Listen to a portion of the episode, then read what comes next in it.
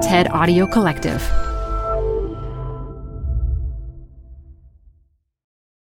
Support comes from Zuckerman Spader.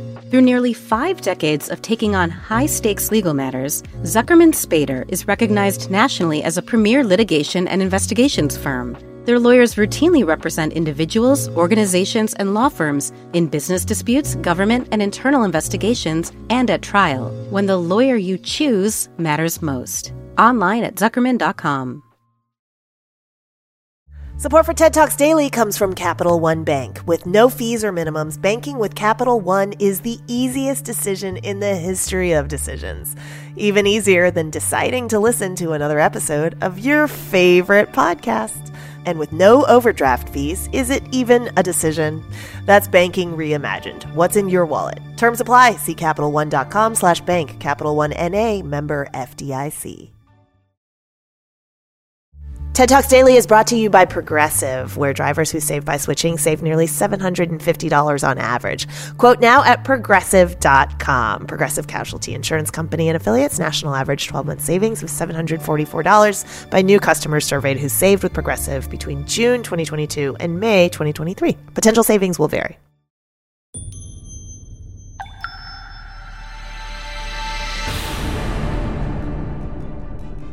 This TED Talk features geneticist Moshe Szyf, recorded live at TEDx Bratislava 2016. So it all came to life in a dark bar in Madrid. I encountered my colleague from McGill, Michael Meaney. And we were drinking a few beers, and like scientists do, he told me about his work. And he told me that he is interested in how mother rats lick their pups after they were born. And I was sitting there and saying, This is where my tax dollars are wasted on this kind of soft science. And he started telling me that when the rats, like humans, lick their pups in very different ways, some mothers do a lot of that some mothers do very little, and most are in between. But what's interesting about it is that when he follows these pups when they become adults, like years in human life, long after their mother died, they are completely different animals. The animals that were licked and groomed heavily, the high licking and grooming, are not stressed. They have different sexual behavior. They have different way of living than those that were not treated as intensively by her mother. So then I was thinking to myself, is this magic? How does this work? As geneticists would like you to think, perhaps the mother had the bad mother gene that caused her pups to be stressful and then it was passed from generation to generation. It's all determined by genetics. Or is it possible that something else is going on here? So in rats, we can ask this question and answer it. So what we did is a cross fostering experiment. You essentially separate the litter, the babies of this rat at birth, to two kinds of fostering mothers. Not the real mothers, but mothers that will take care of them high licking mothers and low licking mothers. And you can do the opposite with the low licking pups. And the remarkable answer was it wasn't important what the gene you got from your mother. It was not the biological mother that defined this property of these rats. It is the mother that took care of the pups. So, how can this work? I'm an epigeneticist. I'm interested in how genes are marked by a chemical mark during embryogenesis, during the time we're in the womb of our mothers, and decide which gene will be expressed in what tissue. Different genes are expressed in the brain, then in the liver, and the eye.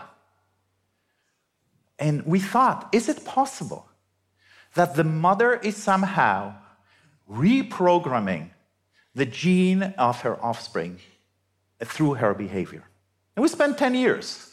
And we found that there is a cascade of biochemical events by which the licking and grooming of the mother, the care of the mother, is translated to biochemical signals that go into the nucleus and into the DNA and program it differently. So now the animal can prepare itself for life. Is life to be going to be harsh? Is it going to be a lot of food?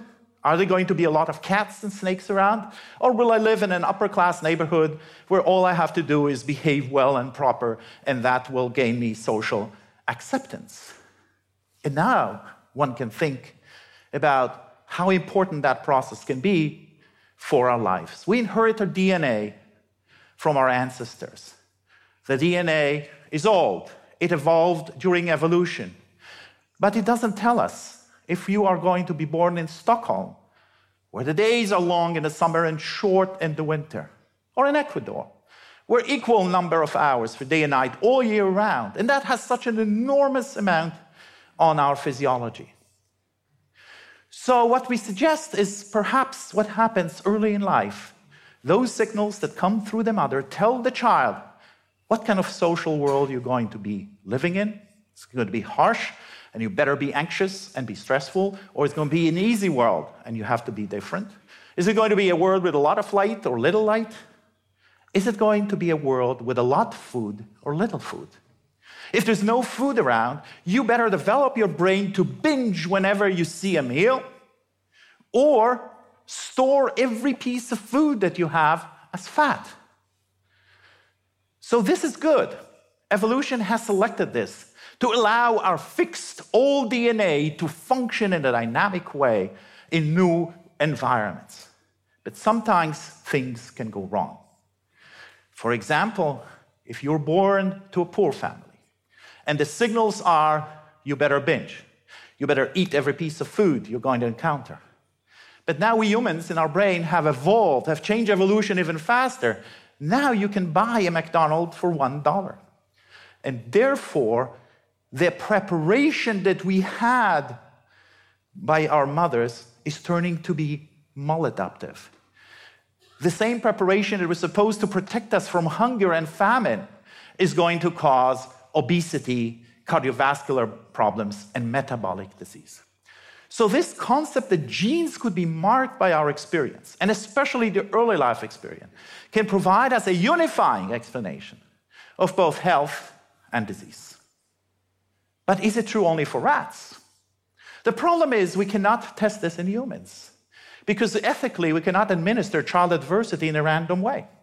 So if a poor child develops a certain property, we don't know whether this is caused by poverty or whether poor people have bad genes. So geneticists would try to tell you that poor people are poor because their genes made them poor.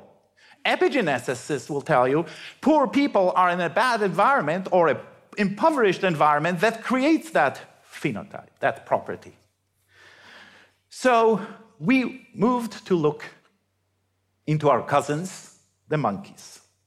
My colleague Stephen Suomi has been rearing monkeys in two different ways. Randomly separated the monkey from the mother and reared her with a nurse in a surrogate motherhood conditions. So these monkeys didn't have a mother, they had a nurse. And other monkeys were reared with their normal, natural mothers. And when they were old, they were completely different animals. The monkeys that had a mother would not care about alcohol. They were not sexually aggressive. The monkeys that didn't have a mother were aggressive, were stressed, and were alcoholics. So we looked at their DNA early after birth and see is it possible that the mother is marking, there is a signature of the mother in the DNA of the offspring. These are TA14 monkeys, and what you see here is the modern way by which we study epigenetics. We can now map those chemical marks, which we call methylation marks, on DNA at a single nucleotide resolution. We can map the entire genome. We can now compare the monkey that had a mother and not. And here's a visual presentation of this. What you see is the genes that got more methylated are red, the genes that got less methylated are green. You can see many genes are changing because not having a mother is not just one thing, it affects the whole way. It sends the signals about the whole way your world is going to look like when you become an adult. And you can see the two groups of monkey extremely well separated from each other. How early does this develop? These monkeys already didn't see their mother, so they had a social experience. Do we sense our social status even at the moment of birth? So, in this experiment, we took placentas of monkeys that had different social status. What's interesting about social rank is that across all living beings, they will structure themselves by hierarchy. Monkey number one is the boss, monkey number four is the peon, and you put four monkeys in a cage, there will always be a boss and always be a peon. And what's interesting is that the monkey number one is much healthier than monkey number four. And if you put them in a cage, monkey number one will, uh, will not eat as much, monkey number four will eat as much. And what you see here in this methylation mapping, a dramatic separation at birth of the animals that had a high social status versus the animals that did not have a high status. So we are born already knowing the social information. And that social information is not bad or good. It just prepares us for life because we have to program our biology differently if we're in a high or the low social status. But how can you study this in humans? So we can't do experiments, we can't administer adversity to humans, but God does experiments with humans. And it's called natural disasters. So, one of the natural disasters, the hardest natural disaster in Canadian history, happened in my province of Quebec. It's the ice storm of 1998. We lost our entire electrical grid because of an ice storm when the temperatures were in the dead of winter of Quebec, minus 20 to minus 30, and there were pregnant mothers during that time. And my colleague Suzanne King followed the children of these mothers for 15 years. And what happened was that as the stress increased, and here we had objective measures of stress how long you were without power, where did you spend your time, was it in your mother's in law apartment or in some uh, posh uh, country home? So, all these added up to a social stress scale. And you can ask the question how did the children look like? And it appears that as stress increases, the children develop more autism, they develop more metabolic diseases, and they develop more autoimmune diseases. And we would map the methylation state, and again, you see the green genes becoming red as stress increases, the red genes becoming green as stress increases, an entire rearrangement of the genome in response to stress. So, if we can program genes, if we are not just the slaves of the history of our genes, but they can be programmed, can we deprogram them? Because epigenetic uh, causes can cause diseases like cancer, um, metabolic disease, and mental health diseases. Let's talk about cocaine addiction. Cocaine addiction is a terrible situation that can lead to death and to loss of human life. We ask the question can we reprogram the addicted brain to make that animal non addicted anymore? We used a cocaine addiction model that recapitulates what happens in humans. In humans, you're in high school, some friends suggest you some cocaine, you take cocaine, nothing happens. Months pass by, something reminds you of what happened the first time. A pusher pushes cocaine, and you become addicted, and your life has changed. In rats, we do the same thing. My colleague Alia did. He trains the animals to get used to cocaine. Then, for one month, no cocaine. And then he reminds them of the party when they saw the cocaine the first time by cue, the colors of the cage when they saw cocaine, and they go crazy. They will press the lever to get cocaine till they die. We first determined that the difference between these animals is that during that time when nothing happens, there's no cocaine around, their epigenome is rearranged, their genes are remarked in a different way, and when the cue comes, their genome is ready uh, to develop this addictive phenotype. So we treated these animals with drugs that either increase DNA methylation, which was the epigenetic mark we look at, or decrease epigenetic uh, uh, markings. And we found that if we increase methylation, these animals go even crazier. They become more craving for cocaine. But we've reduced the DNA methylation, the animals is not addicted anymore. We have reprogrammed them. And the fundamental difference between an epigenetic drug and any other drug is that with epigenetic drugs, we essentially remove the signs of experience. And once they're gone, they will not come back unless you have the same experience. So the animal now is reprogrammed. So when we visited the animals 30 days, 60 days longer, which is in human terms, many years of life, they were still not addicted by a single epigenetic treatment. So, what we learned about DNA the DNA is not just a sequence of letters, it's not just a script. DNA is a dynamic movie. Our experiences are being written into that movie, which is interactive. You're like watching a movie of your life with the DNA with your remote control. You can remove an actor and add an actor. And so you have, in spite of the deterministic nature of genetics, you have control of the way your genes look like.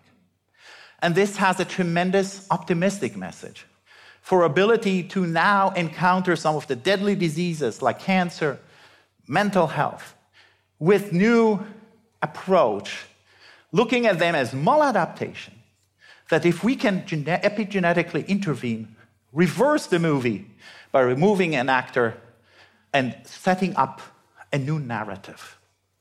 So, what I told you today is that our DNA is really combined of two components, two layers of information. One layer of information is old, evolved for millions of years of evolution. It is fixed and very hard to change.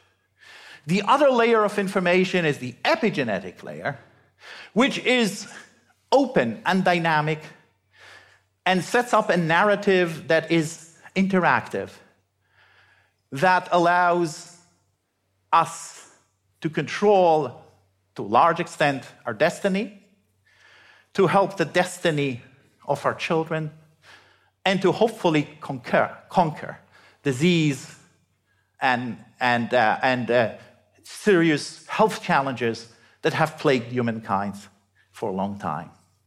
So, even though we are determined by our genes, we have a degree of freedom that can set up our life to a life of responsibility.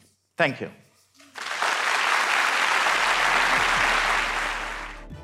For more TED Talks, go to TED.com.